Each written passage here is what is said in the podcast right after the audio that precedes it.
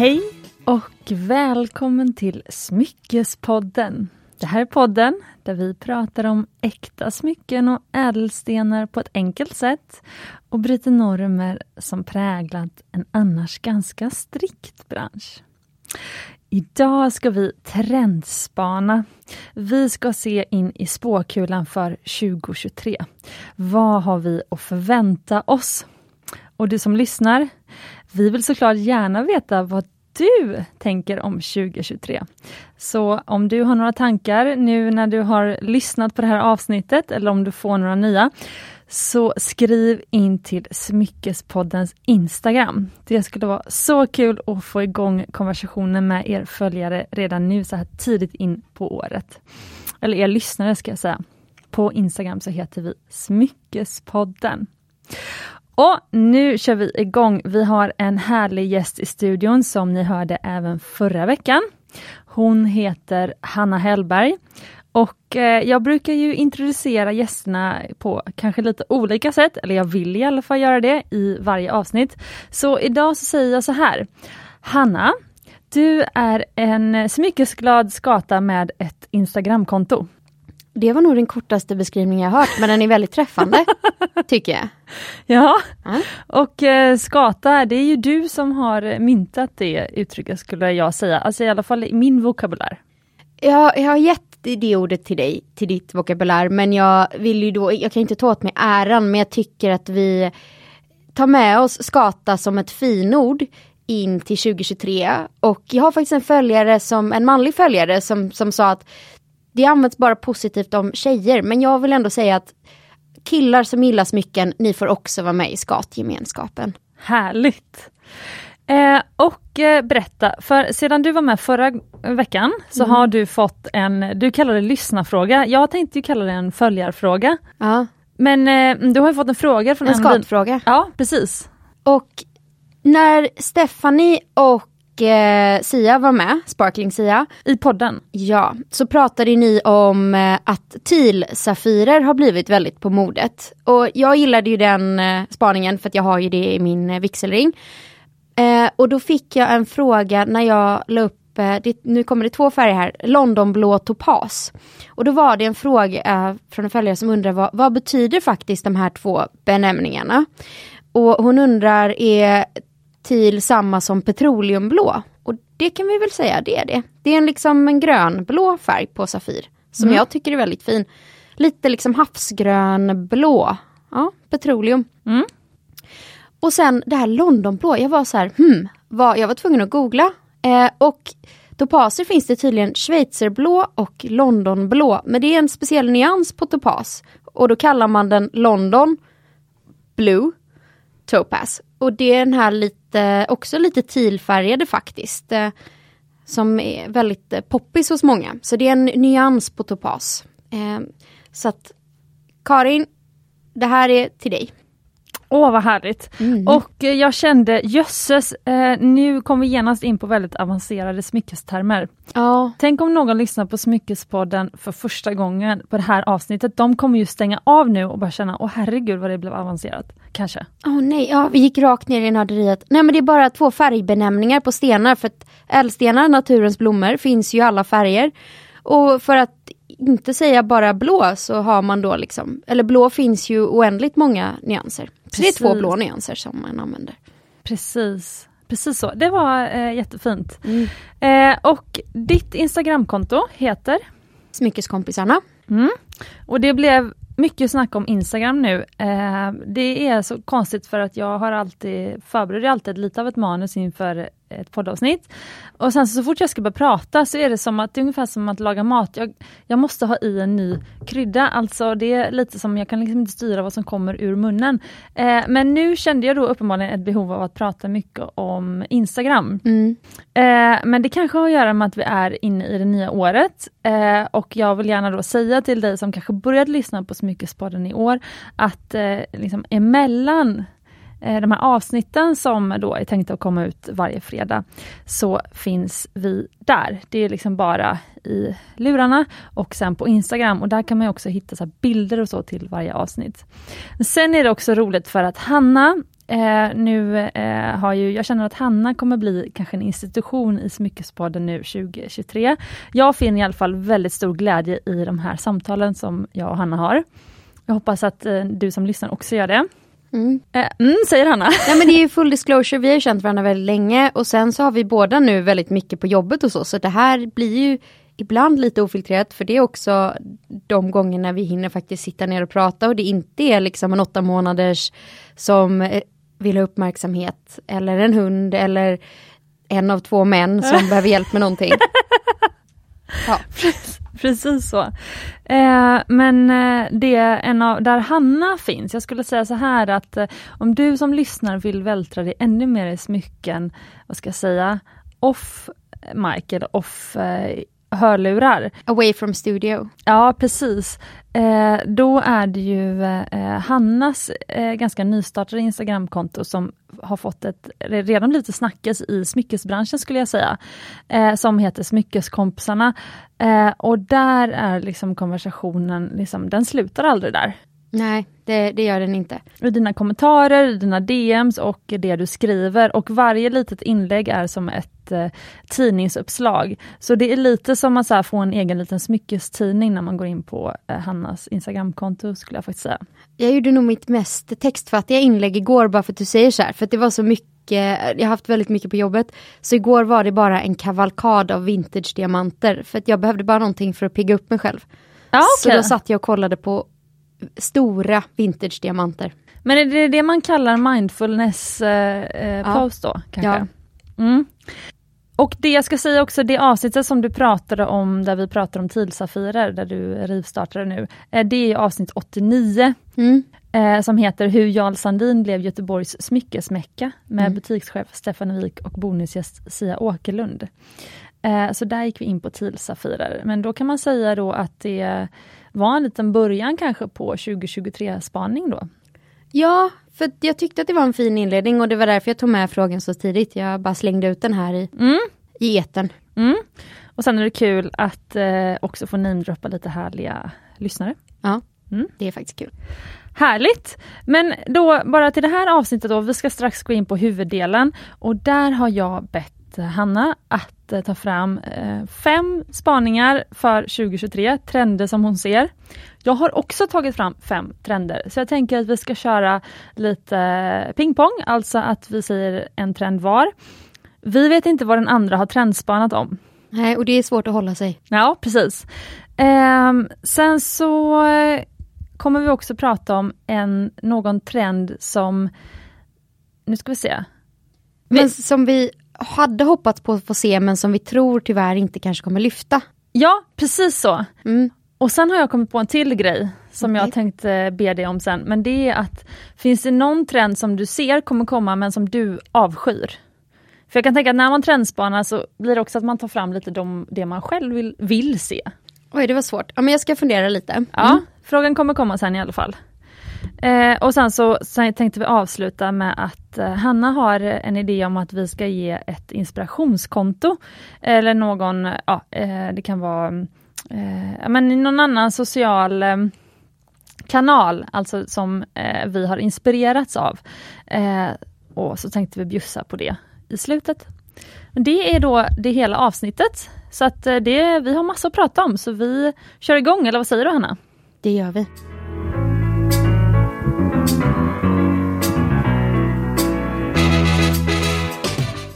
Vilken är den första trend som du ser för 2023? Jo men allt går ju i cykler här i världen och jag har upplevt att det har varit väldigt eh, inne med väldigt smala och tunna ringskenor och nätta ringskenor eh, ett långt tag. Eh, jag uppskattar det eh, och Mumbai har ju väldigt mycket fina Alltså ditt smyckesmärke ju väldigt mycket, ni går ju liksom i bräschen för tunna skenor. Men jag tycker att vi ser en återgång till lite bulligare och lite bredare ringskenor. Eh, men att man kanske vågar stacka dem nu, för stacking är en trend som, den är inte ny men den fortsätter. Men lite bulligare, lite bredare ringskenor mm. ser jag. Det tror jag på. Det gör jag med. Mm. Eh, och jag glömde ju att eh, introducera mig själv, men det är sant. Jag har ett eh, eget smyckesmärke. Ja, men ska vi köra lyssnare. den här eh, korta smyckeskanten då? Trädgårdstokig eh, smyckesdesigner eh, som eh, vars hjärna upptas av otroligt mycket ny inspiration varje Mm. dag. Precis så. Mm. Ja, vad fint. Det var en jättefin beskrivning. Precis, det är jag det. Um, bulligare ringar. Uh, härligt, det tror jag också med. Och apropå stacking tänkte jag på. Mm. Jag tror inte heller att stacking kommer försvinna. Eller jag ser snarare att stacking kommer bli men det är ungefär som lager på lager i kläder. Alltså när man upptäckte det, då, man vill ju inte sluta. Har inte den trenden hållit igång sedan 90-talet? Nej och det är ju fantastiskt för att beroende på hur man stackar sina juveler, det är lite som att bygga lego så kan man skapa helt olika uttryck. Och om en ring får vara själv versus om den är i en stack så blir den ju helt annorlunda. Ehm, Men jag hoppas att se att folk kanske vågar ta ut svängarna lite mer med sina stackingringar och vågar stacka saker som man kanske inte tidigare har vågat och så. Och Mm. vågar prova nya kombinationer med det. För att jag eh, designar just nu en eh, vigselringskombination, eller kombinerad förlovnings och vigselring. En till- wedding stack. Ja, till ett manligt par Åh, som vi båda känner. Åh, Ja. vet jag vem det är. Precis.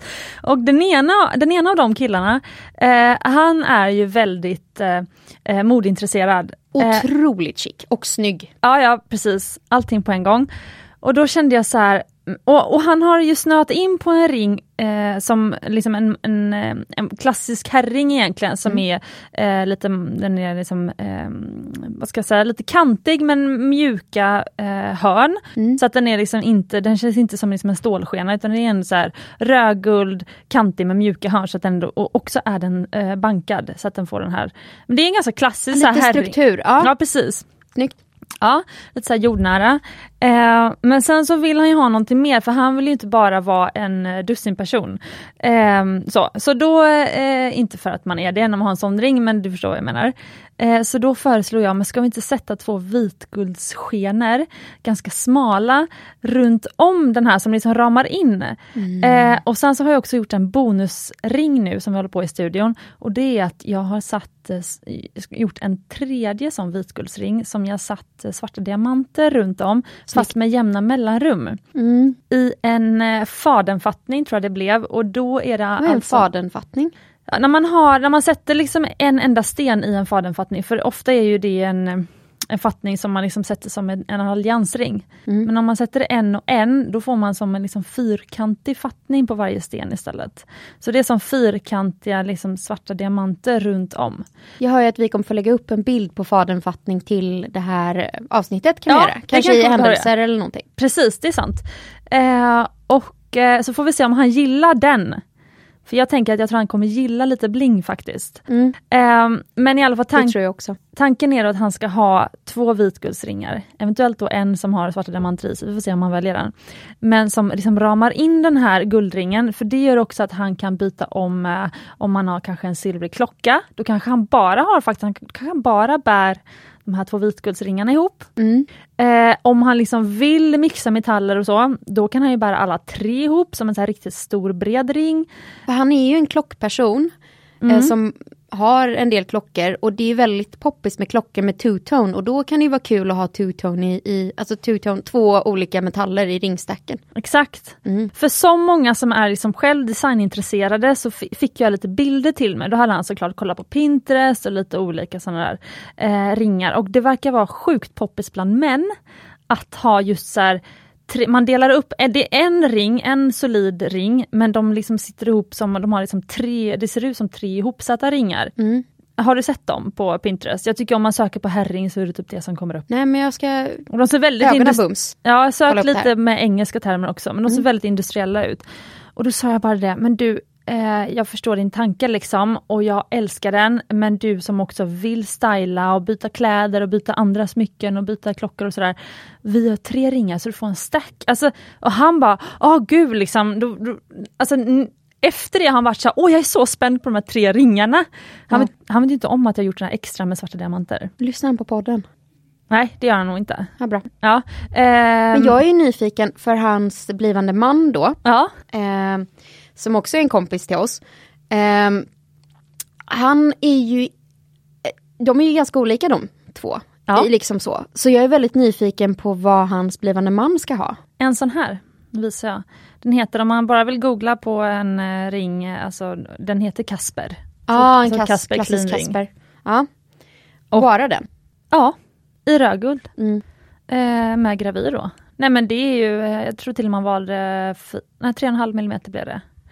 Um, ja men han jobbar ju som konsult. De har, det är ju det är en klocktrend också att gå tillbaka från det här superbreda, supermaskulina till lite nättare. Uh, så det är ju trendigt att inte gå på liksom 6 mm. Alltså min man har ju en 6 mm ring men han är ju väldigt så här uh, våt. Men han är ju lite liksom musklig och lite sådär uh, sån här ja. alfahan eller vad kallar man det? Uh, Får se. Ja, ja precis.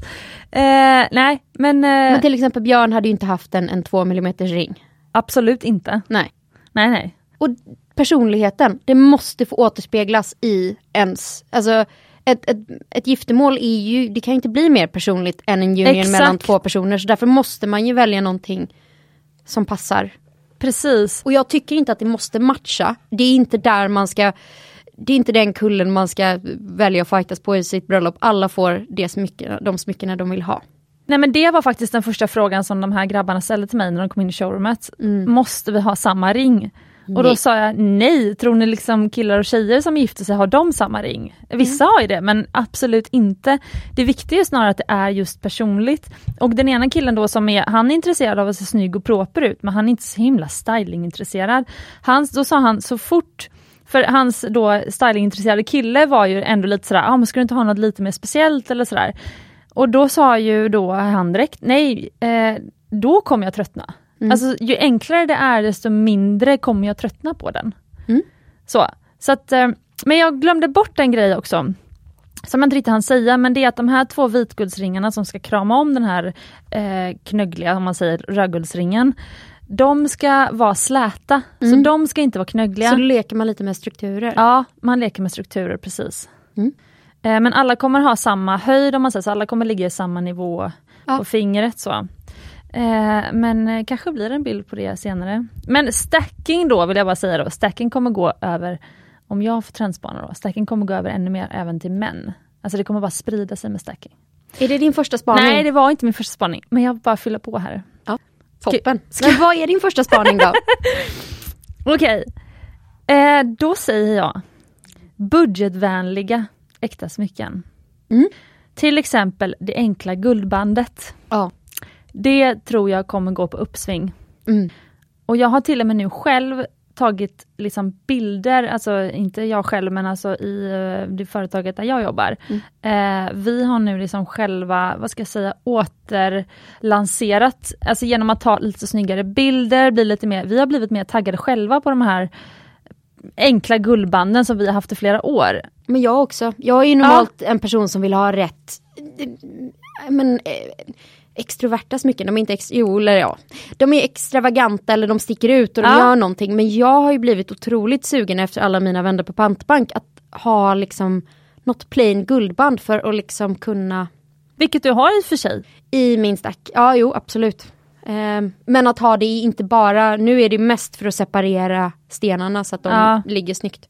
Men det var det, för jag satt och gjorde om lite på Mumbai hemsida då igår också. Eller gjorde om lite, men jag satt och skrev om lite nya. Det finns ju alltid något att göra liksom, så då satt jag och skrev, det kan vara lite avslappnande också.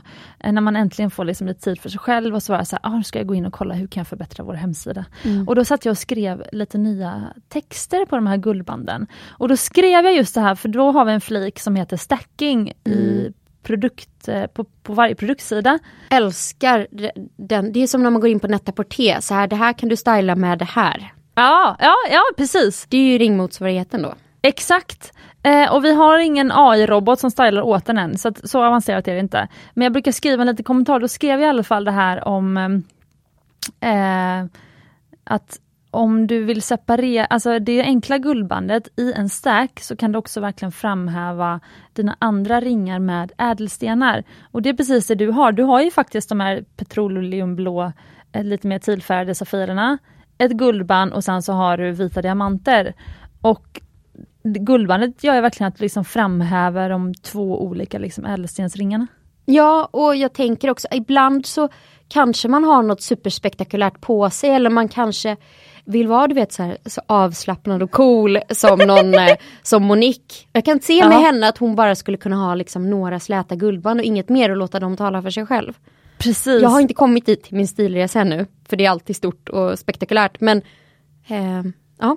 Mm. Och Monique är en referens till förra eh, veckan när vi pratade Bonusavsnittet är det. Är det? Ja, Ja. bra. Det är det bonus, i söndagens bonusavsnitt där vi tipsar om olika konton att följa.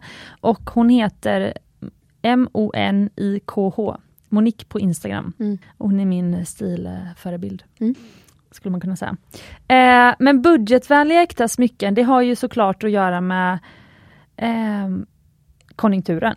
Ja. Eh, och jag tänker att, eh, men jag tror att folk vill ha, eller man vill ha äkta eh, för att det ska hålla. Och vi har ju den här starka, liksom, det, det blir bara mer och mer inpräntat i oss med hållbarhet, att det liksom blir, det är inte ens en trend längre, utan det är mer en så här självklar liksom underliggande. Och det tror jag gör att liksom äkta smycken kommer komma på frammarsch.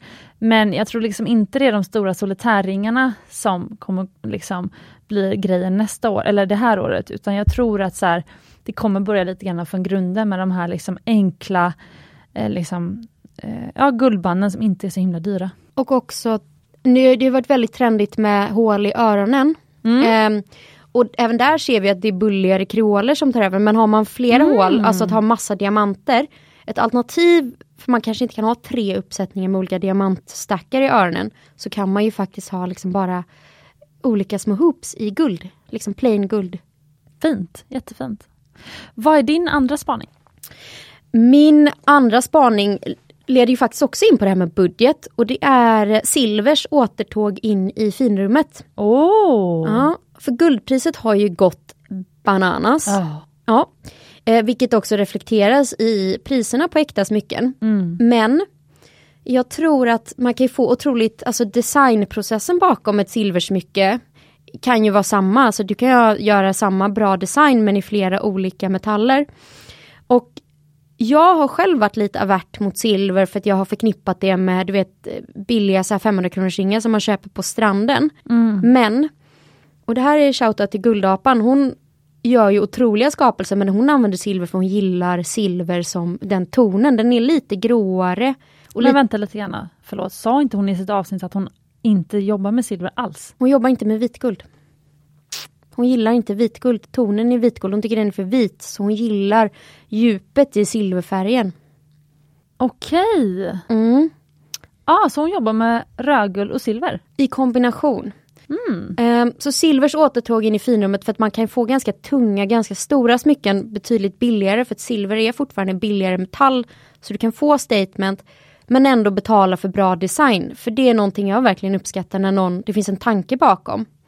Eh, och det här är ju också, du sa ju det att vi kommer ju välja saker som vi själv har gjort. Jag valde ju att köpa min komiklackring som inte har kommit när vi spelar in men som kommer komma när vi har släppt avsnittet. I silver för jag uppskattade verkligen designen. Och det är ju lite mjukare men det är ju fortfarande eh, liksom en äkta metall som kommer hålla eh, länge. Så jag tror att silver får ett återtåg in i, i finrummet. Jo men det tycker jag är helt också korrekt analys att alltså, om du själv plötsligt har köpt en, ett silversmycke Mm. för första gången på flera år. Ja. Då kan man ju fundera på, för jag brukar tänka att man är inte så himla speciell som man tror. Så då har jag antagligen fler tänkt samma tanke. Mm. Eh, låter det hårt? Nej, och jag tänker också på um, den här fantastiska som står på min villhöver-lista, Elsa Beretti Bone Cuff. Mm, Eh, ja, och den är ju i guld, alltså det är mycket gods, alltså gods är vad termer man använder när det är mycket material, råmaterial i, mycket gods i. Um, alltså den stora bonekaffen i guld kostar 200 000 men armbandet i silver kostar 20 000. Och folk bara, men det är helt knäppt att betala 20 000 för ett silverarmband. Men jag vill ändå hävda att den designprocessen och det Nej, jag, jag tycker att det är ett alternativ att kunna få en annan typ av smycken till en peng som ändå är överkomlig. Men du betalar ju för ett konstverk och en designklassiker. Exakt. Eh, Så det är ju ett sätt att få en designklassiker i ett överkomligt pris, ett annat materialval liksom. exakt, Mm. exakt. Och hade den kostat 3000 Mm. till och med. Då hade de ju kanske sålt ut sig. De vill ju inte att alla ska gå runt med ett Elsa Peretti Bone Cuff runt Nej. handleden. Okej, spännande spaning med silver. Mm. Din tur. Nu servar jag över till dig. Tack! Får jag lägga en kommentar om silver bara? Ja. För det är ju helt sanslöst. Eh, men jag har ju designat ett armband till min eh, storasyster. Ah. 35-årspresent. Eh, och det är i silver. Mhm. Och det är så otroligt sjukt för jag har ju inte gillat silver på flera år. Nej. Och slutade för många år sedan med att göra silver med, i Mumbai-smycken. Eh, men jag ville, för grejen att hennes nioåriga dotter Mm. så himla roligt så var vi i Köpenhamn eh, i somras, över dagen bara. Ehm, för vi spenderade två veckor på sommaren i Skåne, så då åker vi på dagsutflykt och äter smörrebröd i Köpenhamn. Och då var inte stora syrran med, men hennes då nioåriga dotter var med. Som är en skata av rang redan nu. Ja precis, och så var hon så rolig, så sa hon Du är alltid så glammig Cecilia. Ah, hade mamma varit med nu hade hon haft på sig så tråkiga skor och ja, tråkiga jeans och tråkig tröja. Men du har klänning på dig. Och så sa jag så här, ha, ha, ska vi glamma upp mamma då? Ja, ah, vi får glamma upp mamma. Så nu då, 35-årspresent, hon fyller ju år över jul.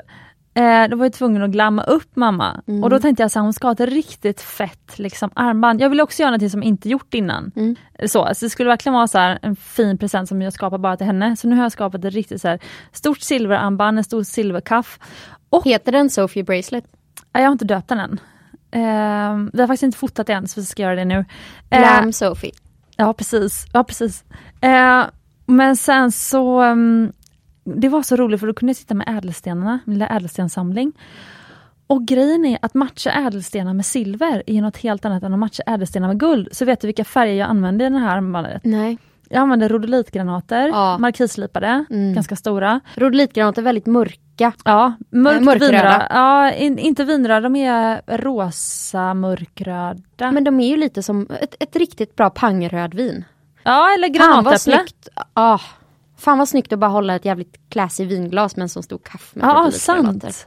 Eh, och sen så matchar det också med, håll i dig nu, de är alltså senapslime gulgröna safirer, Snyggt. små i markislipning. Och det är lite skånskt också, rött och gult.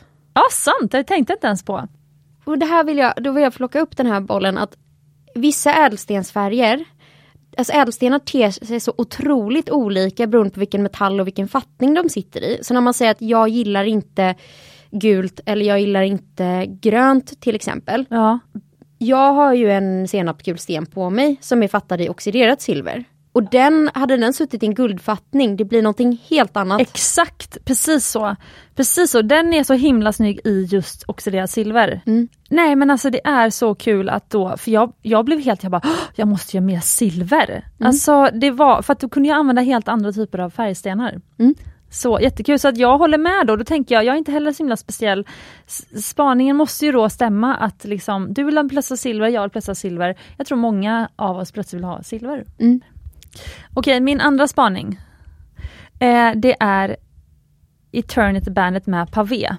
Okej, Och vet, eh, vet du varför? nej. Det är alltså en alliansring, det är den ringen som har stenar hela vägen runt. Mm. Det är för att alla influencers gör det i sina fejksmyckesmärken. Och då och också att The Notring har blivit så poppis. Mm. Och den har blivit så poppis att vi till och med snackar om den i varje avsnitt. Det är ju rent löjligt. Men jag bara tror att Pavé kommer kanske få ett uppsving och fall under det här året för man kanske kommer bli så himla trött på det. Jag har nästan redan tröttnat och jag har knappt själv hunnit göra en pavéring än fastän jag kände att här, jag behöver en pavéring i mitt liv. Eh, Är en pavering en pavering om det bara är en rad eller måste det vara två rader av diamanter? Eller fler? Ehm, ja, men så här, det finns, det beror lite på vilket språk du använder. Mm. I Sverige så tror jag inte vi skulle säga pavé, pavé till exempel, vi använder ju castell. Men om du Castell är söker, en fattning alltså. ja i våra enradiga alliansringar, men om du skulle söka på det online, då skulle du få att castell, det kallas för typ French pavé, alltså mikropavé, castell, alltså en enradig diamant, det kallas lite olika på olika språk men ja det är typ samma.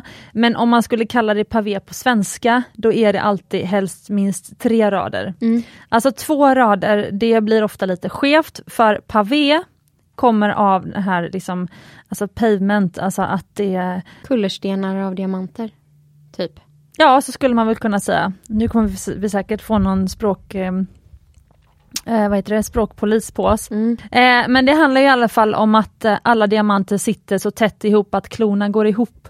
Alltså en, där en diamant slutar och klorna sätter fast diamanten så fortsätter den andra. Mm. Så att det ser ut som ett, lapp, som ett lapptäcke av diamanter bara i alla fall. Mm. Och det är ju det lapptäcket i flera rader som jag tycker liksom att alla influencers, nu jag har lite med citattecken, men i alla nya liksom bijouterismyckesmärken som, alltså där det är oäkta.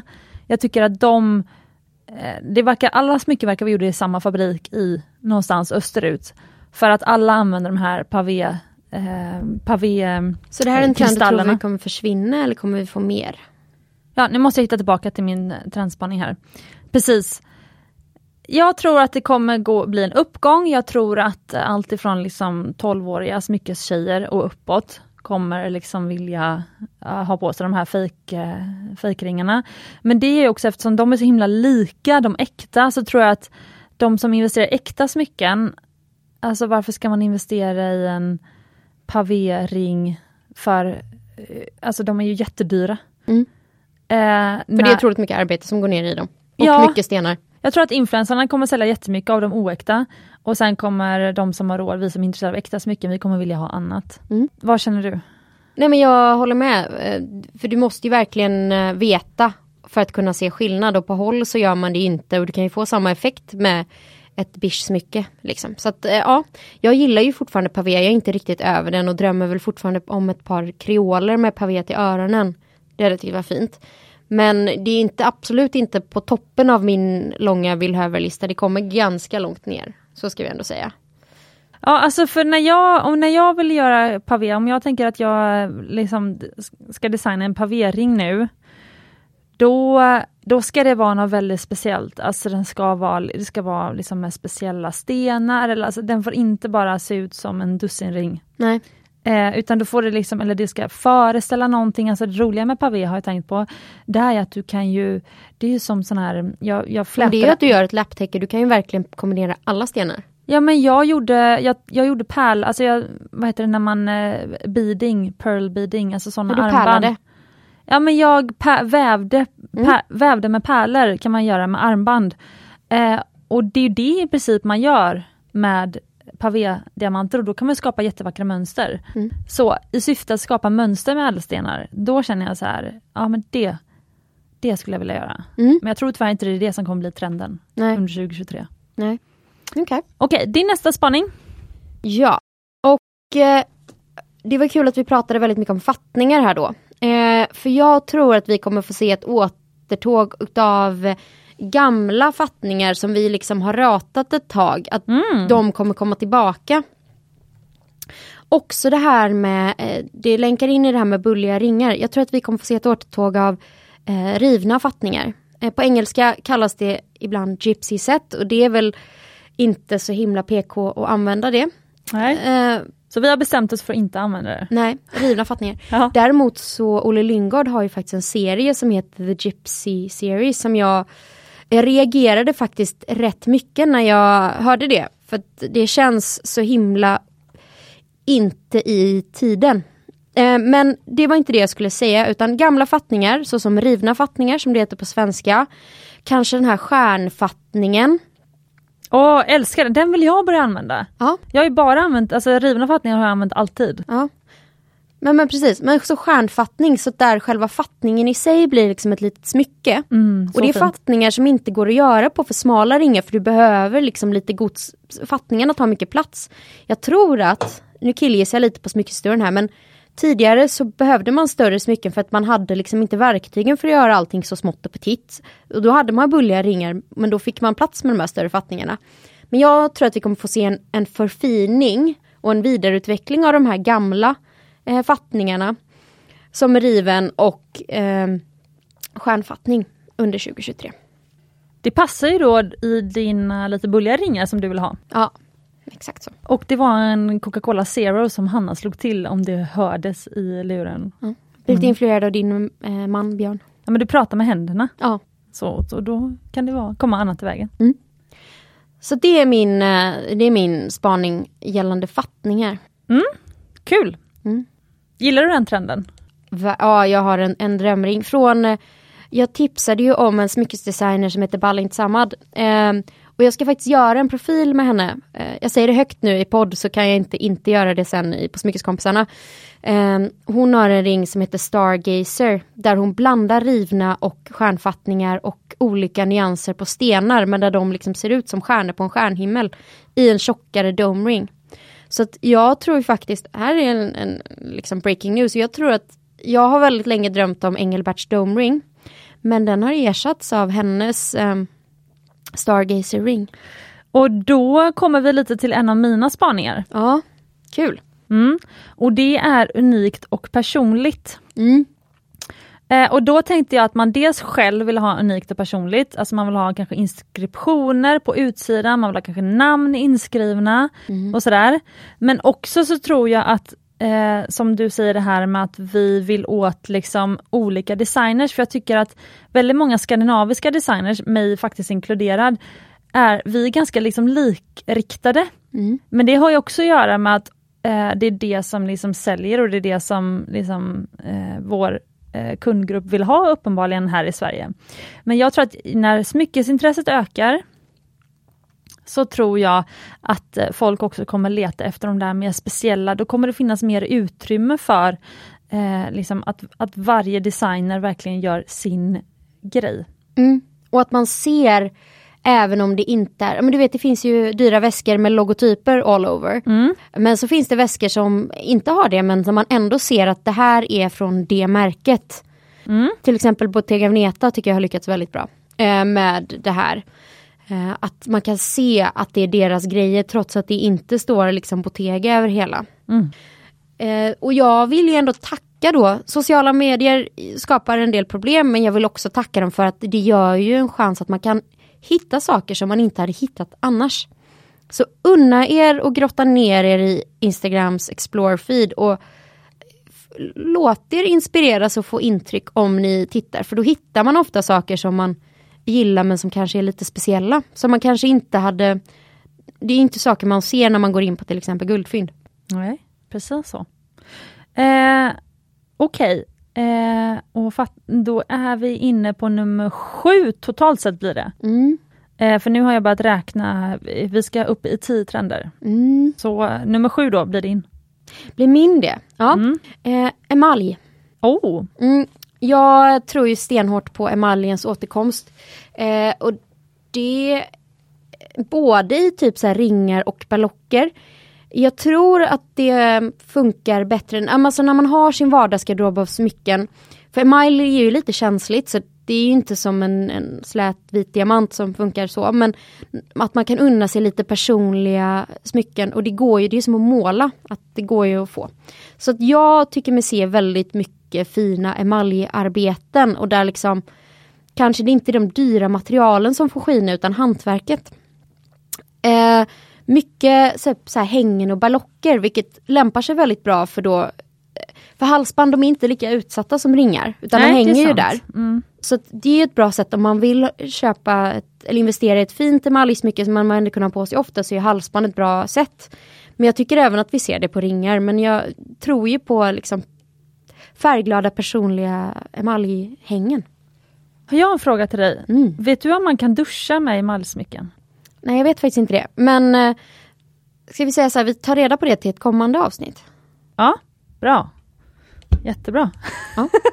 Men emalj är också så här, det finns ju gamla emaljskyltar och emaljkoppar och sånt som man diskar i diskmaskinen.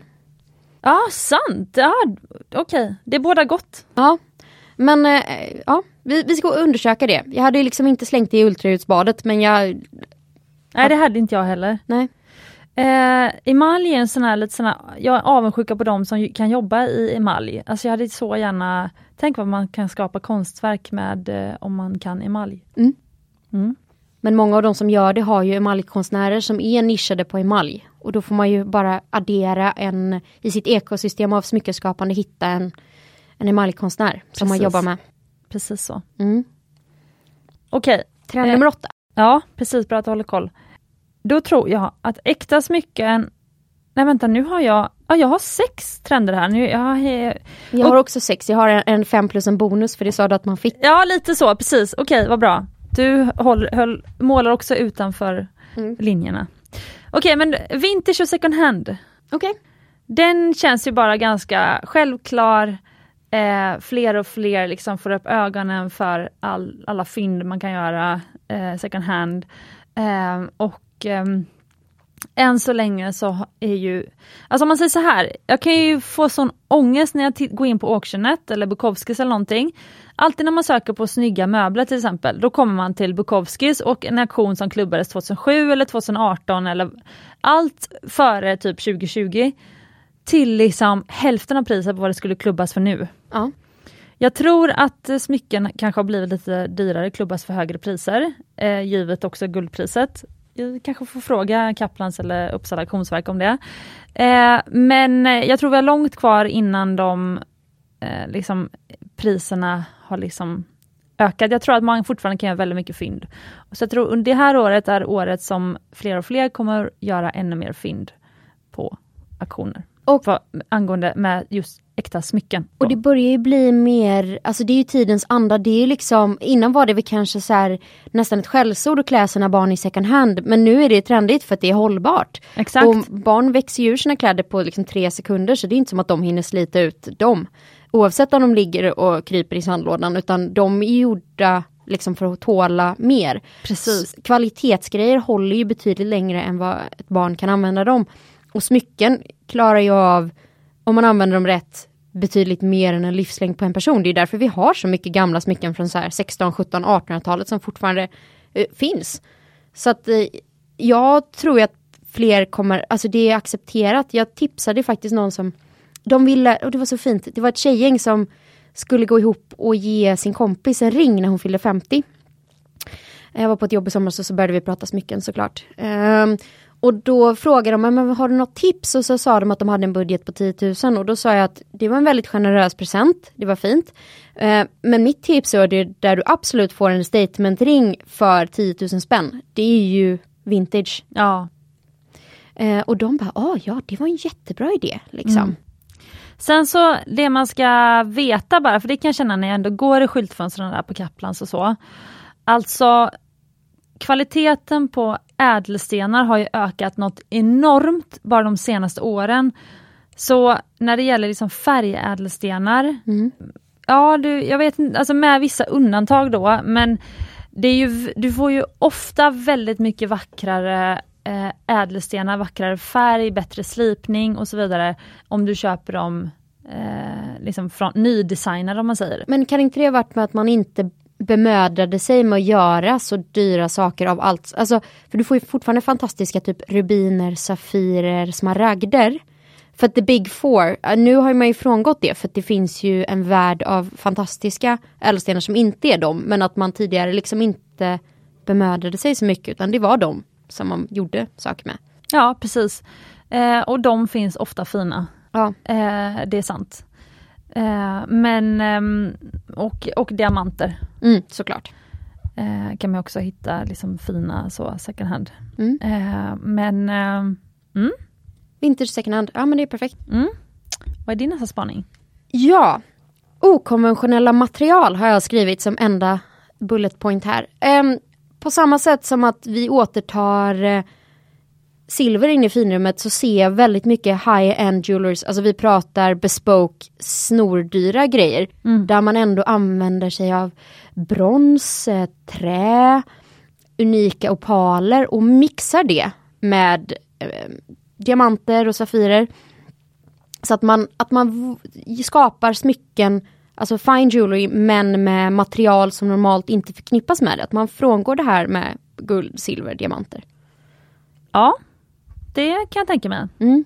Ju, alltså, ju större marknaden blir, ju fler som blir intresserade av äkta smycken, desto mer kommer också folk bli intresserade av att bli ännu mer unika med det de väljer och då vill de och då finns det en större marknad för designers som skapar unika saker. Med reservation, jag vill bara säga det här, det låter som eh, smyckesvärldens mots eller äkta smyckesvärldens motsvarighet till typ kläder som kräver kemtvätt. Ja, För att eh, då måste jag ju ändå vara rädd om den. Ja, men det här, där jag sett trä, det är eh, tyska Hämmerle. Och där pratar vi örhängen som kanske kostar en miljon, så jag tror att man är försiktig med dem ändå. Ja, Men precis. det här med att Ja, använda till exempel brons och sånt, det funkar ju.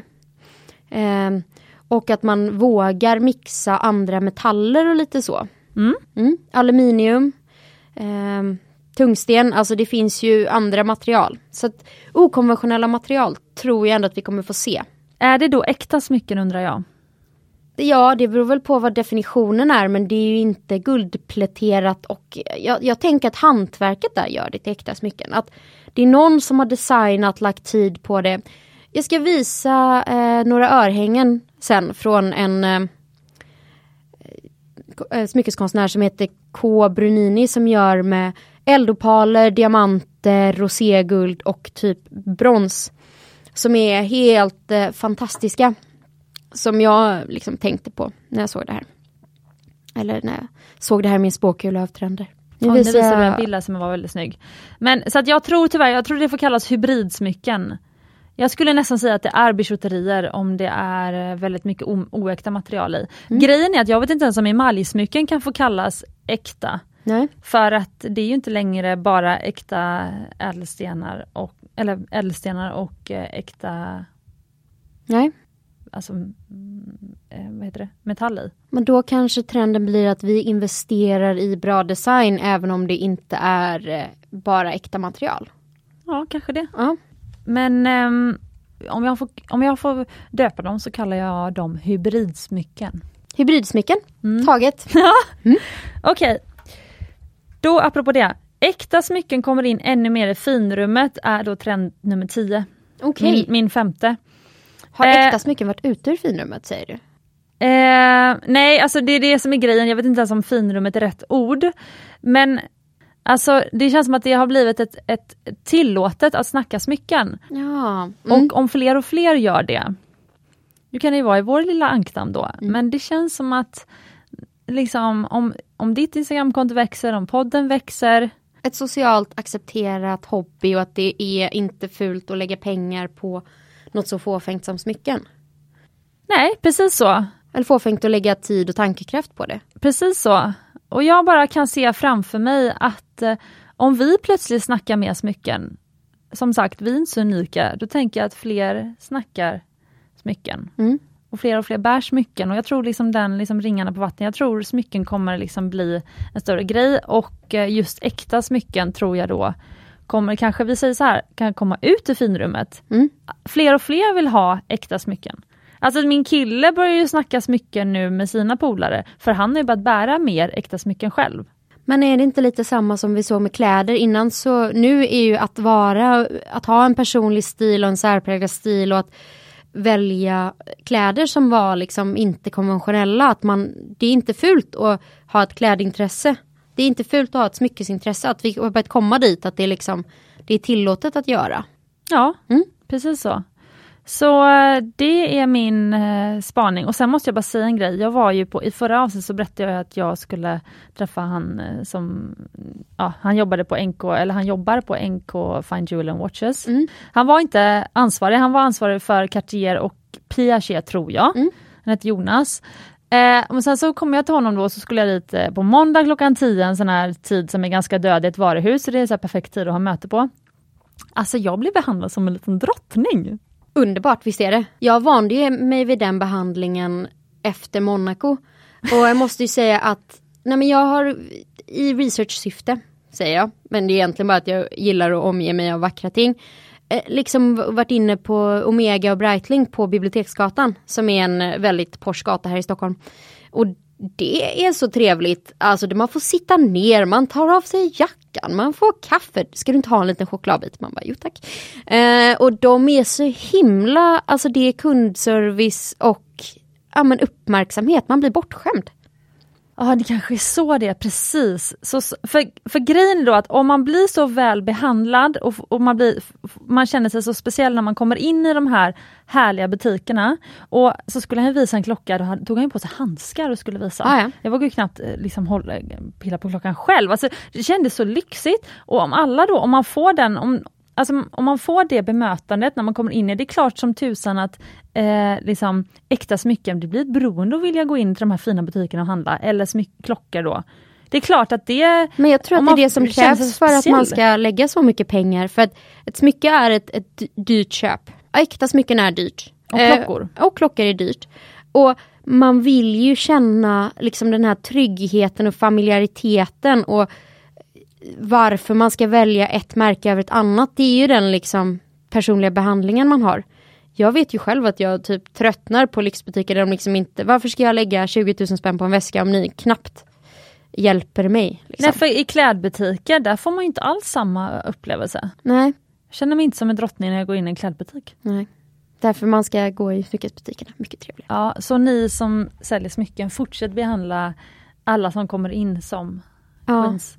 Och eh, då vill jag också shouta till eh, Safe på, som är butikschef på Breitling. Alltså otroligt fabulös, snygg, där kan vi prata om stylish människa, men också trevlig, rolig och att han vågar vara så personlig i samtalet. Älskar. Mm. Det var lite häftigt. Eh, det måste jag säga också, det var Jonas med. Han berättade en anekdot från en klocka som han tänkte ehm, eh, eller det, jag kanske inte får återberätta det i och för sig. Men i alla fall, han var också väldigt personlig i alla fall, fast på ett fint sätt. Mm. Eh, och det är härligt när man får den personliga kontakten. Och att de, de är ju extremt drillade i vad man kan säga och inte kan Ja, säga. precis. Men, och så det är ju väldigt polerat, men att de så här eh, men jag vågar ändå säga att nej, men vi har en samkund utan att nämna namn och så säger de så här, men eh, hen var, är så här och så här, hon valde ju faktiskt det här vilket var kul och då Alltså den här igenkänningsfaktorn Ja, när man precis. hör att det är personlighet i köpen och Att kunna relatera. Mm. Precis. Okej, men eh, din, din bonusspaning då? Ja, det finns ju för trogna lyssnare av podden fyra scen i diamanter. Det är color, cut, clarity and carat. Eh, färg, eh, eller avsaknaden av färg. Hur innefattad den är, alltså hur mycket smuts det är i den, enkelt sett. Eh, cut, hur den är slipad, hur väl proportionerna är gjorda. Och sen karaten såklart, hur stor är den? Mm. Och storlek spelar såklart roll eh, i diamanter. Men det finns ju ett femte C som vi har pratat om lite, charmens återtåg. Och jag tror att charm i diamanter kommer få en uppsving eh, 2023. För att dels det här med vintage, du pratar om kvalitet på stenar och allt möjligt.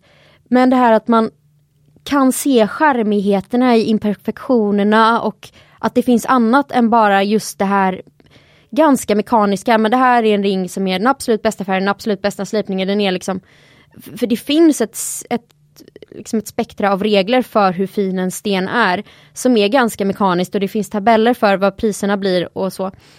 Men där har du ju ingenting som särskiljer dem åt. Går jag in till Graf, Harry Winston, eh, Bulgari, namedroppar vi alla stora juvelhus och bara vill ha den finaste stenen så det är klart de har det. Men de ser likadana ut de här stenarna. Men jag tycker mig se på Instagram nu eh, stenhandlare som liksom pratar om stenar i kanske så här färgerna K till P och då pratar de om det här softare, mer subtle glow. Det blir, ett, det blir som en bruten vit färg som liksom ger en helt annan ton. Och att man har lyckats marknadsföra det på ett sätt som uppskattas för det är en annan, det blir en annan look på det. Men jag gillar det. Så charm i diamanter. Det hör ju lite ihop med trendspaningen om unikt och personligt. Ja, och vintage. Ja, precis så. För många gamla stenar har ju otroligt mycket charm men kanske inte hade klassats, liksom värderats så högt med den här moderna måttstocken. Sen vill jag också ge en shoutout till några kollegor i branschen som jag tror ligger på, eller de ligger i Vasastan, ja, eh, Tegnérgatan tror jag de ligger på. Eh, men 21 gram, det är ett litet guldsmedskollektiv. Och de har gjort en härlig affisch som faktiskt vi har i vårt Mumbai showroom.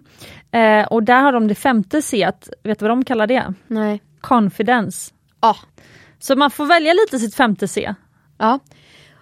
Och då har göra med det här, men vi pratade ju, vi har ju fortfarande den här anekdoten som ingen av oss kunde släppa, den här mannen som skulle köpa en förlovningsring till sin tjej. Och hon ville ha en chokladdiamant.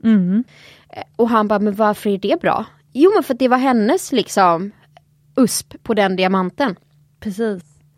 Och det är då, det var hennes charm, eller och hon var confident nog, hon behövde inte skryta med någon liksom, annan som alla andra fattar utan det var hennes grej. Och vad en USP? Ultimate selling point. Unique selling point trodde jag. Okay. Ja, kanske. Ja, Men det är en selling point. fint. Mm, precis. Um, Okej, eh, min eh, sista då. Det är en bonusspaning. Jag ska, måste bara skriva upp här. Skärm 50 set på diamanten. Mm. Eh, Okej, min eh, den sista och tolfte spaningen, min bonusspaning. Mm. Årets smycke, vet du vad jag tror att det blir? Nej. Den lätt rundade domringen. Och vet du varför? Det har ju du liksom nämnt, alltså du gillar ju domrings. Mm. Vet du varför jag tror att den Vet du vad jag, varför jag har analyserat fram att den är liksom så himla, det är så många som pratar om den nu, i alla fall i min närhet. Mm. Det är två anledningar. Det är för att de som varit smyckesintresserade länge, Mm. alltså ja, kvinnor som har samlat på sig smycken under eh, liksom, större Våra egna mödrar. liv. Precis. Eh, men jag tänkte hur mycket ska vi prata om våra mammor i podden? Men sen kände jag så här, nej, de får ha en karaktär här också.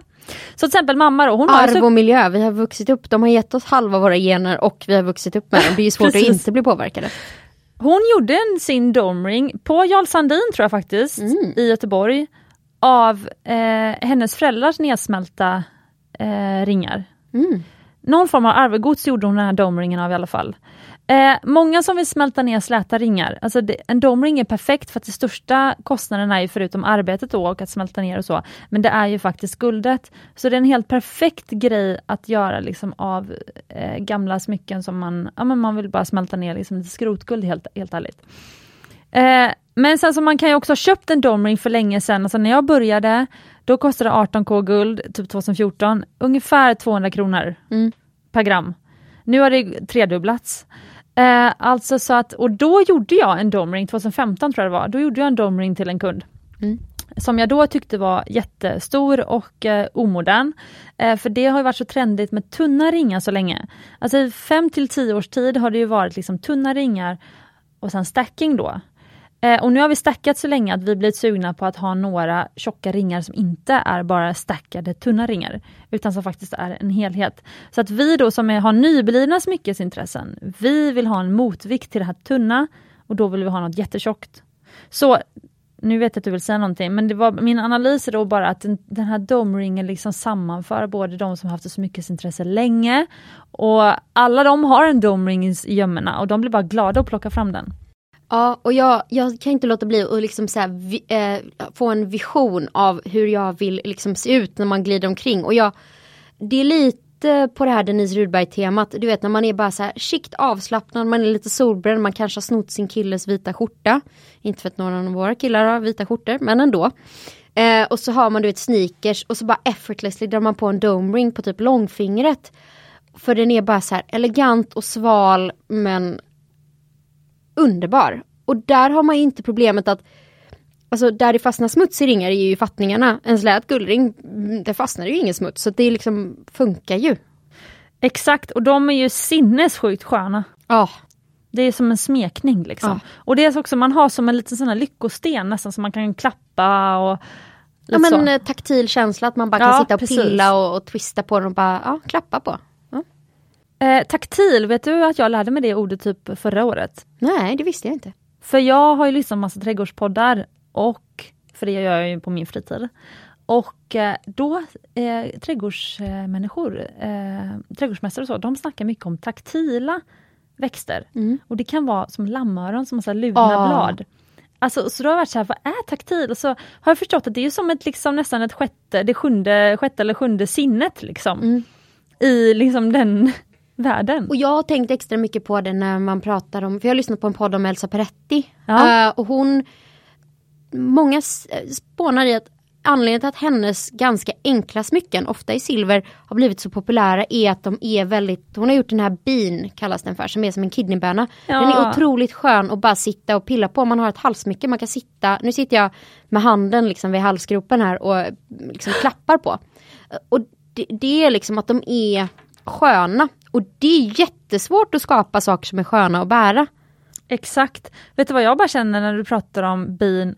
Är det inte det, det måste vara henne Eva Attling inspireras av? Till sin lilla cashewnöt eller? Säkert.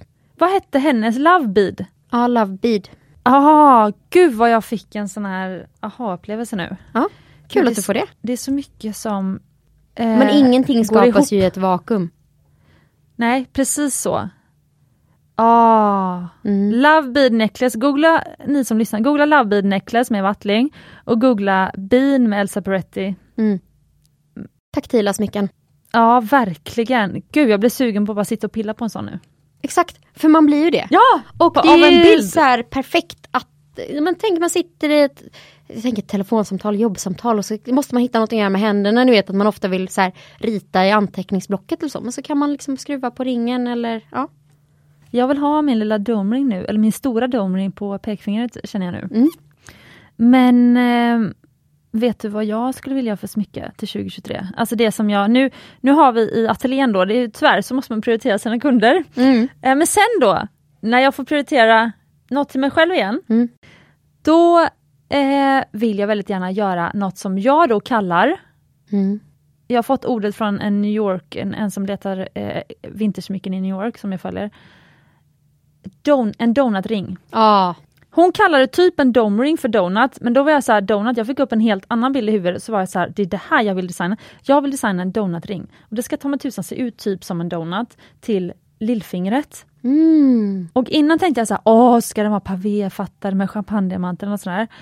Och sen kände inte jag bara, fult i och för sig. Nej, men det är inte så taktilt. Det är inte Nej. så himla skönt med en eh, med pavé egentligen att sitta och pilla på. Så då tänker jag bara mig en liten, liten diamantrand liksom längst in mot fingret som bara är så subtilt så att man nästan ser, man ser inte uppifrån men om man tittar från sidan så ser man den. Ja, jag la ut faktiskt en sån ring, eh, en eternity Lägg ring. av! Eh, men inte så, men den Nej. var fyrkantig. Men där, eh, en, eh, där ringarna satt liksom på skenan fast på Stenarna Platt. menar du? Ja, stenarna, stenarna satt på, inte uppe på skenan utan på sidan av skenorna så att man såg den bara från ett håll. Men inte det bulgarisk grej? Men det här var en australiensisk Ja, eh, designer. Ja. Ja, nej, men jag tror inte att det var det. Men jag, jag ska visa dig sen. Men den, den, var, den var fyrkantig så den var inte, den var inte donutig. Och Ja. när du säger det här så tänker jag, jag hade en fantastisk silverring som jag fick ärva av min farmor som var precis som en donut, otroligt tjock. Och sen satt det liksom tre guldbollar uppe på.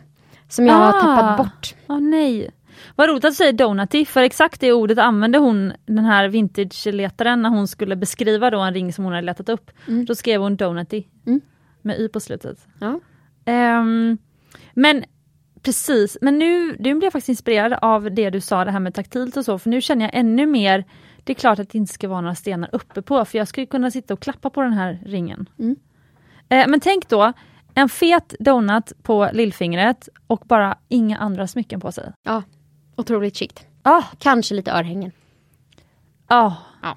Alltså det snyggaste jag vet är fortfarande att matcha örhänge och ring. Det är så jäkla... Och tänk då när man tar handen bakom örat eller något, sitter och pratar med händerna vid ansiktet.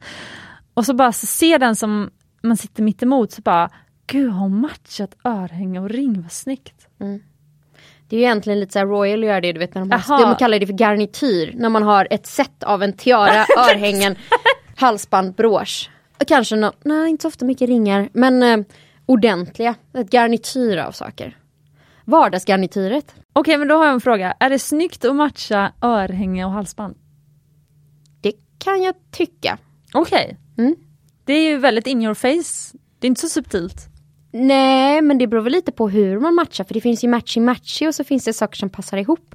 Jag menar, tänk att du har kanske en lite bulligare mm, kreol eller någonting. Och så kanske du har liksom en, en bullig kreolhänge som matchar. Eller att du har samma sorts sten i öra och runt halsen. Mm. Och jag menar, vad är matchning? Jag har röda guldhalsband och röda guldörhängen. Matchar de inte då? Har du? Jaha, jag tänkte röd som är rubin. Nej, du menar, Röd ja, du menar guld liksom. Ja. Guld, guldfärgen. Eh, jo, mm, det är sant. Eh, Okej, men vi måste tyvärr börja runda av. Det här är jättetråkigt, eh, för att eh, det här var ju så kul. Mm. Vill du... Jag vill ha den här trend jag inte Oj! tror på. Ja, oj då, vi har ju glömt här, eller jag har glömt. Mm. Eh, just det. Och trend vi inte gillar men som vi tyvärr tror kommer se. ja. Mm. Vill du leda de här punkterna? Ja. Eh, vilken av negopunkterna vill du börja med? Eh, den du sa först. Vad jag inte tror på. Alltså så här. jämställdheten har kommit väldigt långt. I förhållanden så är tjejer ofta projektledare, man styr upp när det ska flyttas. I, nu säger vi heterosexuella förhållanden då, så är det ganska standard att det är tjejer som styr upp saker, ska det flyttas, ska det eh, resas, ska det... Och det här är alltså ett bevis ska jag säga på, vi hade kärlekspsykologerna i avsnitt 87. Mm. De pratar mycket om just att det är projektledarrollen som gör att många tjejer till slut säger tack och hej. Ja. Men typ tjejer driver på och så här också av naturliga skäl så det är tjejer som bestämmer när det ska skaffas barn och när det ska göra så. Men jag önskar att fler tjejer bara kunde äga det här och kanske fria till sina män. Mhm. För att det känns så förlegat med det här att eh, man som strong powerful woman måste gå och vänta på att få en diamant på fingret. Ehm, varför kan vi inte fria då? För det är ju också ett gemensamt beslut liksom och det är ju nästan det är mycket större att skaffa barn än att gifta sig egentligen. För att du kan alltid skilja dig men ungen är ju där. Ska jag svara personligt utifrån mig själv? Ja. Ehm, det, alltså jag har ju inte alltid vetat om jag vill gif- gifta mig och sådär. Nej. Men sen så eh, känner jag ändå så här, ja men om, om Björn skulle, alltså jag, jag kan ändå känna så här, gud vad mysigt skulle vara att gifta sig, alltså jag har ändå kommit till det, hela grejen skulle vara mysigt. Välkommen i klubben. Men sen känner jag så här, alla som träffat mig och Björn Mm. eh, liksom ser ju att, ja, men, om man säger så här, folk skämtar ju om att så här, eh, jag ger Björn orders. Ja, du fattar.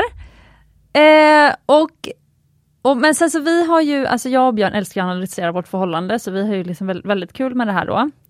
Men då kan jag känna så här, ja Björn gör, han är så himla snäll och han gör allt jag ber honom om, om jag skulle be honom.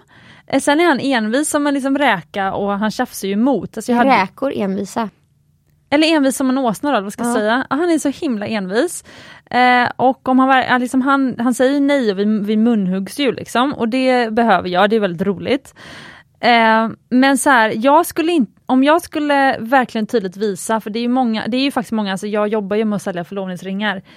Det är ju extremt vanligt att tjejer hintar så till den grad att liksom, killen måste fria i princip. Men är inte det jävligt ocharmigt om man ändå går så långt? Är det för att det är den sista utposten som liksom inte är riktigt rumsren att ta steget? Men om man ändå går så långt som att skicka bilder på förlovningsring och säga att jag går och väntar på att du ska fria. Kan man inte bara ta tag i det själv då? Ja, men jag har några grejer, jag skulle aldrig hinta, jag vet att Björn har ju ångest med presenter, men jag ser det som en av våra sådana här, det är lite terapi för honom, eller KBT att vara ihop med mig, för att så här, för mig är det viktigt med presenter. Och han har ju blivit så himla bra på att ge presenter och jag är så himla glad för det. Och sen så är väl jag, eh, alltså Uh, det, är, det är inte som att han, alltså jag fick en pannlampa i julklapp bland annat. Men det var ju så jäkla gulligt för jag vet precis varför han gav mig den och jag bara tycker det var så gulligt. Uh, så, så, här, så det är inte som att så här, bra att ge presenter har inte att göra med att man får en massa diamantringar till exempel. Uh, vill jag ändå bara säga. Men jag vill inte heller, jag vill inte säga vad jag ska få för present. Eller, för det är också många tjejer, ja, men vi går och köper present tillsammans till exempel. Nej det har jag inte lust med. Den andra grejen är att jag vill gärna att det ska komma från honom. Nu lyssnar inte han på den här podden så nu kan jag säga det i podden då. Men jag skulle aldrig vilja hinta till honom att eh, jag, vill, nu, jag vill gifta mig, jag vill att han ska fria. Eller, alltså jag vill, just det där vill jag ska komma från honom. Ja, och Men det är ett gemensamt beslut, varför måste det komma från honom? Ja, Men jag vill att han, för jag tror faktiskt att många inte friar Alltså jag tror att de flesta faktiskt friar av kärlek och att man känner så här Jag måste liksom varför måste det vara så alltid. ensidigt? Varför läggs det på mannen? För det är ju, Okej jag förstår vad du menar men det är väl för att det är det här beslutet som jag inte vill ta. Då kanske inte kvinnan vill projektleda just det, förstår du då? Eh, jag kan gärna projektleda och styra in vad äter vi på, på kvällarna, till och med när han ska laga middag. Ha, vad vill du ha då? Och då säger jag så här, "Ja, men halva grejen är ju att du ska ta beslutet för jag vill inte ta det här beslutet nu. nej. Och, och så, då är liksom halva grejen är så här, jag vill att han ska ha själv tagit beslutet för då vet jag ju att han så starkt.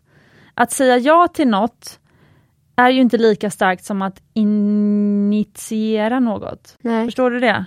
Nej men jag bara blir så trött på, du vet alla tjejer går runt och det enda man väntar på är att en killen ska fria och så hängs hela ens livsuppfattning om vem man är upp på att man ska förtjäna och bli friad till. Ja, Jag vet inte. Jag, men det är ju så här, dina svar är ju anledningen till varför jag inte tror vi kommer få se den här trenden.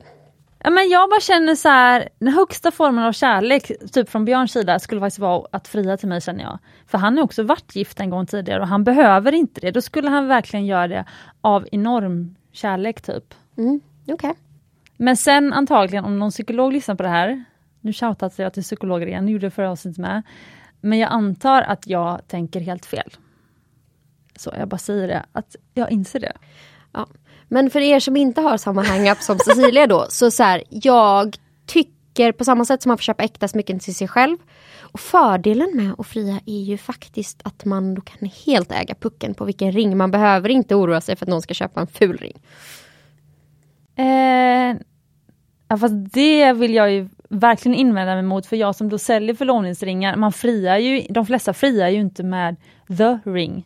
Nej, men många fortfarande, det är ju för att du har en kundbas där tjejerna ändå är väldigt intresserade och har hittat dig som designer. Jag tror att får man en ring från någon annanstans så är det killen som väljer och så går man in på typ Guldfynd och köper.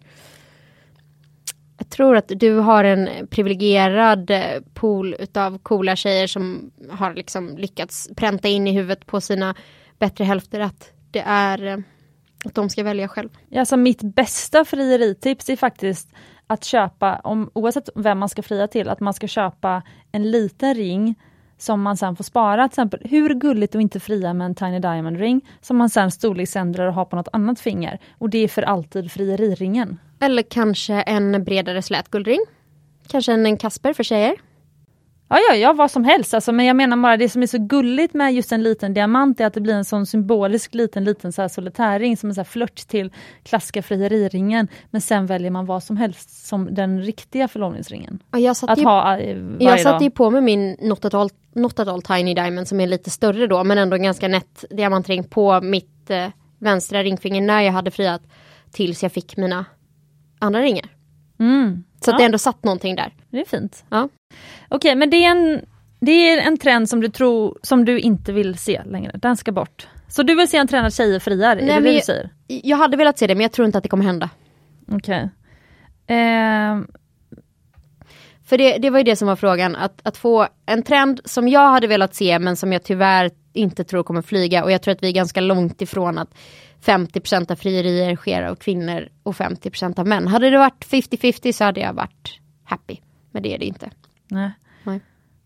Förstår. Okej, min motsvarande är, jag skulle så gärna vilja se färg som trend för 2023. Mm. Alltså som designer så älskar jag det och det hade varit så himla kul att få designa med färg, mer excentriska smycken. Mm. Och jag, alltså, alltid när jag gör mer excentriska smycken så läggs de ju som one of a kind. Ofta så säljs de, och det är väldigt kul, men det är alltid en chansning. Eh, och ibland behåller jag dem själv för jag tycker de blir så coola, men alltså de coolaste smyckena som Um, alltså Fanny frågade mig vad jag, vad jag liksom skulle rädda, alltså från liksom Mumbai. Vad var det om, om jag, om, liksom ur hela min smyckeskollektion, vad skulle jag liksom... Om, om det brinner och du fick välja? Ja, men om jag bara får behålla ett, precis. Alltså jag, och sen så skulle jag, och sen sa jag liksom, ja ah, men nummer ett den här, och sen nummer två den här och så. Allt var ju med färg. Mm. Alltså alla vita diamantsmycken är utbytbara. Men de här, liksom den här speciella rosa safiren med gula safirer runt om och den här gröna turmalinen, det är det jag skulle välja. Mm. Så jag hade så gärna velat se det, men det är dyrt och om man vill börja investera i sin smyckeskollektion så börjar man inte med, många börjar inte med färg, jag förstår det. Mm. Eh, det hade jag velat se. Och sen en trend som vi inte gillar, som vi absolut inte vill ha. Som du gav mig som en kantboll här. Men som antagligen kommer bli en trend. Ja. Ja, kantbollen. Mm. Jag tror ju att det här statussökandet kommer fortsätta. Ja men pavé, jag säger ju det. Ja, Vi lite in, med pavé. In, inte pavé, men jag tror ju tyvärr typ i takt med att vi ser ännu fler influencers, alltså folk kommer ännu mer än någonsin vilja ha love bracelets från Cartier.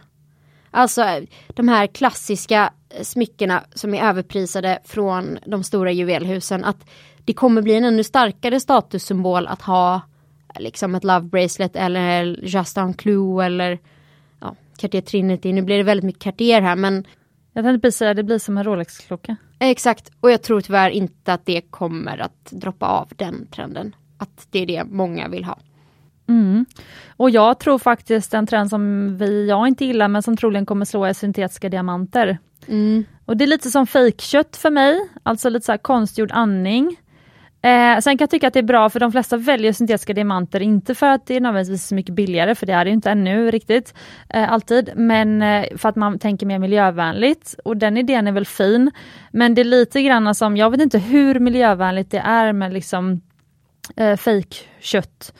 Eh, sådär. Alltså varför inte bara lära sig eller köpa från naturlig råvara. Om ni går in på den hemsidan så kan ni handla Gotlandslinser, alltså ni kan handla tio olika sorters linser som är odlade i Sverige. Använd det istället för konstiga liksom fejkköttprodukter.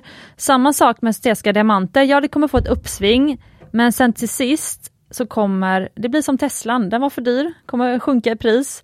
Och sen eh, så kommer folk börja fatta grejen och då kommer istället folk börja fatta grejen med antika diamanter och gamla diamanter, vintersmycken. Alltså det är ju det är second hand-diamanter, antikdiamanter som är lösningen i så fall på miljöfrågan, mm. inte syntetiska. Nej. Så det blir en uppgång som sen kanske leder till något fint. Som... Jag har ju en, en grej här, nu ska jag faktiskt spela djävulens advokat för jag är inte alls förtjust i eh, syntetiska diamanter heller. Men i vissa smycken så var det, ja men eh, den här CC Jewelry som jag pratade om i trendavsnittet. Hon frågade ju folk om de skulle vilja ha en ring med syntetiska diamanter för det blir mycket billigare. Um, det blir för det, det har ändå kommit lite längre att det blir en markant skillnad och hon gör ju fantastiska emaljsmycken och ibland sitter det liksom en liten liten accentdiamant där. Eh, och den, har den i syntet, det är liksom, för mig så sabbar inte det smycket på samma sätt. Det här är faktiskt eh, Elena, eh, gemolog-Elena. Mm. Som sa att nej men för mig sitter värdet i den, om det är så små och så duttigt och bara en accent för att göra någonting. För där är det liksom inte en värdefull sten som man köper och man köper inte värdet i ringen, sitter inte i den diamanten. Men jag håller med dig när vi pratar om så här, eh, solitärringar med stora syntetiska stenar. Nej men då har hon använt det för att måla, för att måla sin palett bara. Exakt. Ett konstverk. Eh, och CC Jewelry, CEC. CECE. E. Jewelry. Mm. Mm. Jag sa fel, Nordisk råvara heter det. Ja. Nordisk råvara, där köper Rosendal köper in därifrån. De har en eh, webbshop där man kan köpa eh, massa linser och eh, gröna linser, korallinser, belugalinser, gotlandslinser, rättviksärt, stor gråärt, hur mycket som helst. Köp där, köp inte fejkkött tycker jag. Men eh, då fick jag det sagt. Eh, men vi ska avsluta, nu har vi snackat i, jag vill inte säga tid, eh, men vi har snackat ett eh, bra tag. Ja, men vi skulle ju avsluta som att ge ett inspirationskonto. Ja, exakt. Och jag kan ju absolut liksom inte eh, hålla mig till ett. Men jag har ett eh, som inte är ett smyckestips men som jag tycker är väldigt roligt och som är väldigt kul. Där jag uppskattar contentet och det är Vintagemannen. Heter oh, han. Det och det kul. är en pensionär som enbart klär sig i vintage och han ser så stylish och cool ut. Han bär smycken och han bär liksom klassiskt hantverk. Vintagemannen heter den. Nu ska jag gå in och kolla direkt. Mm. Och han kallar sig för seniorinfluencer. Vilket jag tycker var mysigt. Så han hänger på Instagram, jävlar vad bra han är. Gud vad härligt. Ja. Eh, och eh, Ingemar Albertsson. Ja, ja men lägg av, 40 000 följare. Mm. Det var en stilig herre. Exakt. Så roligt. Han har taggat rökrock. Seniorinfluencer har också en hashtag. Exakt. Gud vilken gullig tips. Ja. Och varför är han inspirerande? Ja, men för att jag tycker hela den här hållbarhetsgrejen, jag uppskattar ju verkligen äldre som embracear tidens anda. Men sen gör han det på ett stilfullt och smakfullt sätt och det ger liksom hopp om framtiden att man behöver inte lägga sig ner och dö bara för att man pensionerar sig. Så nu liksom influerar han. han var ju med på, oj, eh, han var med på Nyhetsmorgon. Ja, ja, ja. Så att, och det är ju stenkult. Det är liksom eh, life goals och bli som Vintagemannen. Ja, jättekul eh, faktiskt. Mm. Eh, får man tipsa om något som inte är ett Instagramkonto? Det kan man Ja. Då vill jag tipsa om, ni som har lyssnat länge på Smyckespodden, ni vet ju att jag gillar att inspireras av andra saker som inte har med smycken att göra. Nej. Och eh, ni andra vet ju redan det, ni som har lyssnat länge. Eh, nej, eller ni som inte... Jag sjabblar bort mig, skitsamma, jag har tips här då i alla fall. Mm. Förlåt att jag sa skit två gånger. Då har jag hittat Bokbörsen. Mm. För att riktiga kvalitetsgrejer är ju tydligen ofta gamla, Ja. som vi har snackat om mycket. Eh, då vill jag tipsa om att du ska söka upp en bok som heter Nya trädgårdens rum. Om du har den minsta lilla uteplats eller balkong, till och med du eh, Hanna, som har en, du har en härlig inglasad balkong. Eh, men alltså, och du är och för sig liksom intresserad också av utemiljö. Men jag kan låna den här av dig. Ja det kan du faktiskt göra. Jag behöver bara läsa om den igen, för att den var så himla bra så jag måste läsa den igen. Mm. Eh, det är alltså en gammal eh, trädgårds, eh, en gammal, vad ska jag säga, klassisk trädgårdsdesigner som heter Heidi Palmgren som ehm, eh, var, jobbade mycket med Ulla Melin som också är en kändis i trädgårdskretsar och som har en, liksom, fått ett uppsving nu. Eh, för det har släppts en bok om Ulla Molins liv. Eh, och då hamnar jag i alla fall in på Heidi Palmgren och Heidi Palmgren, alltså jag älskar henne. Eh, och hon ritar fortfarande trädgårdar, apropå att inte gå och lägga sig ner och bara för att man har gått i pension. Jag tror hon är 80 bast och hon ritar fortfarande trädgårdar i Skåne. Eh, men alltså om man är det minsta intresserad av bra design och hur man ska tänka och hur man kan vara unik och egen och liksom göra sin grej. Eh, då, eh, då kan man inspireras av Mm. Heidi Palmgren. Och sen har jag då ett, ett smyckestips också för jag hade inte varit jag om jag inte hade gjort det. Nej, bra. Och nu ska jag då välja mellan tre och ett har jag faktiskt nämnt innan så det kommer jag inte wastea det. Så nu ska jag välja mellan två. Men det jag då vill ge är Francesca Villa heter hon. Hon gör eh, stora bulliga ringar. Har ni sett så här American wrestling någon gång? Alltså har du sett det? Du vet de har de här maskerna. Nej. Okej. Hon gör helt fantastiska knäppa smycken med emalj och ädelstenar som man bara blir... Ja men jag, jag tror så här. Det är kanske 3% av befolkningen som skulle vilja bära dem men man blir otroligt glad och de är otroligt roliga. Så bara att titta på dem blir man glad. Ehm, så att Francesca Villa Jewelry. Eh, jag ska visa en av hennes ringar för jag har lagt upp den eh, så här. Oj! Ja, Mm. Den var häftig. Exakt. Det ser ut som en katt. Ja, men det är en brottarmask. Ehm, så att, eh, och hon, gör, hon har gjort en liksom, serie med olika personligheter så det är liksom The Destroyer, The eh, Emasculate, nu hittar jag på namn här. Men de, de är superroliga. Och bara för att det är kul med ögongodis. Alltså de är ju du såg ju den var stor och mycket stenar så det är mycket gods och dyrt så att de är inte gratis. Nej. Men kul att titta på. Bara liksom, för att jag tycker inte att smycken behöver vara så allvarligt. Och för, ja, nej, jag förstår. Eh, och får jag också ge ett smyckestips som är billigt? Mm. Du som lyssnar kan gå in på vestiercollective.com. Där ligger nu ett Elsa Peretti Bean Necklace i silver uppe, second hand, för 3500 kronor. Det var väldigt kul tips. Vestiaire Collective, väldigt bra kurerad vintage. Ja, så sök på Elsa Peretti Silver Necklace så kommer den här lilla bönan upp. Så får du ett härligt smycke i silver till en, en billig penning. Eh, men vi måste avsluta Hanna, nu har vi snickersnackat jättelänge. Men eh, du som lyssnar på Smyckespodden, du kan ju faktiskt också influera eh, vad eh, kanske trenden kommer bli 2023. I alla fall också poddtrenderna tänker jag, för du kan ju vara med och välja lite grann vad vi ska prata om i Smyckespodden 2023. Eh, vad var dina favoriter kanske från förra året eller från tidigare avsnitt?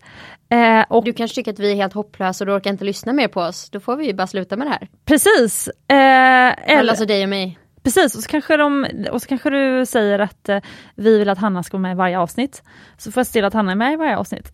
Men vi skulle vilja se vad, eh, eller vilja veta vad du ser som trend för 2023. Det skulle vara väldigt kul. Så du kan skriva till Smyckespoddens Instagram. Mm. Där vi heter Smyckespodden. Om du skriver till Smyckeskompisarna så får Hanna vidarebefordra det till mig då. Man kan skriva en gruppchatt till båda. Ja det verkar stökigt. Jag kommer inte hinna med, du kommer hinna... Nej, men du har ju du skrivit Instagram till två personer. Att man kan DMa till, två, till en grupp på två. Mm, Okej, ja. Det var en bra idé. Eh, men i alla fall, vi vill ju såklart veta vad ni ser som spaningar för 2023, så kan ju vi anonymt lite grann dela dem här i podden. Det vore väl kul. Det vore jättekul. Mm. Och även eh, skriv också då vad du vill höra mer om i 2023, det är ju väldigt roligt. Mm. Och så i december då 2023 kommer vi få äta upp kanske eller så kan vi säga att du hade helt rätt om det här när vi kör sammanfatta smyckeåret 2023. Ja, exakt, det blir väldigt kul att se om vi hade rätt. Men eh, Innan vi säger tack och hej, tycker du vi ska, vi ska kort säga de här 12 punkterna eller får folk liksom hålla koll på det? Eller så skriver vi ner dem i captionen så att man bara kör en punktlista. Det här var de trenderna. Ja men vi kan säga det lite snabbt här för jag tror jag kommer, eh, jag tror det blir... Eh... Kör! Ja vi kör. 1. Bulligare ringar och stacking. 2. Budgetvänliga smycken. 3. Silversmycken. 4. Eternity bands med pavé. 5. Ri fattningar i riven kant och stjärnfattningar. Stjärnfattning vill jag göra, apropå det. 6. Eh, unikt och personligt både bland designers och liksom de smyckekunder väljer. 7. Emalj, emaljens återkomst. 8. Vintage och second hand. 9.